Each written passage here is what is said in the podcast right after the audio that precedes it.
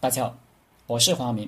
这节课我们接着分析《谋攻篇》原文：故善用兵者，屈人之兵而非战也，拔人之城而非攻也，毁人之国而非久也，必以权争于天下。故兵不顿而利可全，此谋攻之法也。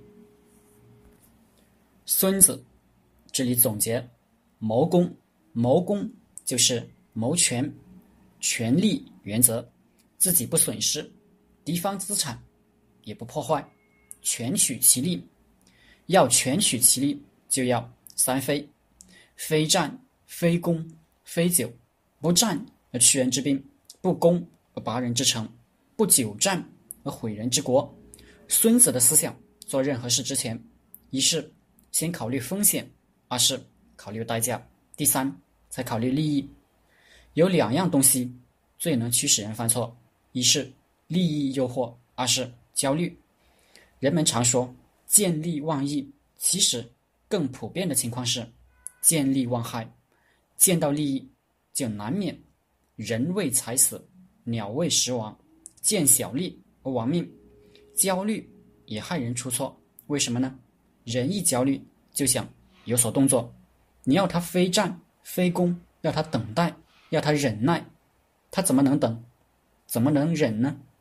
战场上的统帅，生死存亡之间，没有一刻不焦虑，这就特别容易出错。如何避免呢？就是以失败为假设前提来考虑问题。我们习惯的思维方式是以成功为假设前提，因为。我做一件事是为了把它干成，那我思考、分析、判断、谋划、决策，都是围绕如何能成功，这不很自然吗？不教我们这个，那还叫兵法吗？孙子兵法的出发点则不是这样，它是处处以失败为假设前提。首先，假定这是会失败，其考、思考、分析、判断、谋划、决策。都是围绕避免失败、减少代价、利于不败之地，然后用计等待，等待一战而定。经营也是一样。为什么有的人能专注、坚持、默默无闻二十年磨一剑，最终成为行业领袖，而另一些人东一头西一头，今天干这，明天干那，始终过着。波澜壮阔的创业人生，其根本都是思维性格的差异。前者不一定是特别大智慧，而是一个失败前提思考者。你跟他说什么，他都觉得是风险。他首先假设干不成，只有他已经干成的那件事，他才认为能继续干成。最后他就成了集大成。后一种人呢，他是成功前提思考者。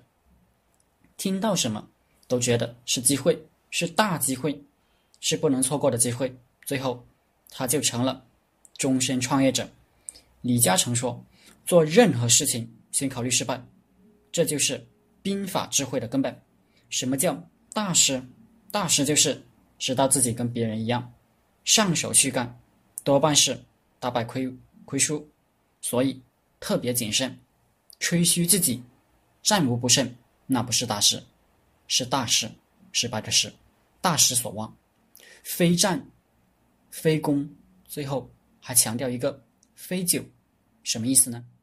是动作要少，关键时候就来那么一下，最忌讳天天研究，步步频频动作，反复折腾，做多错多。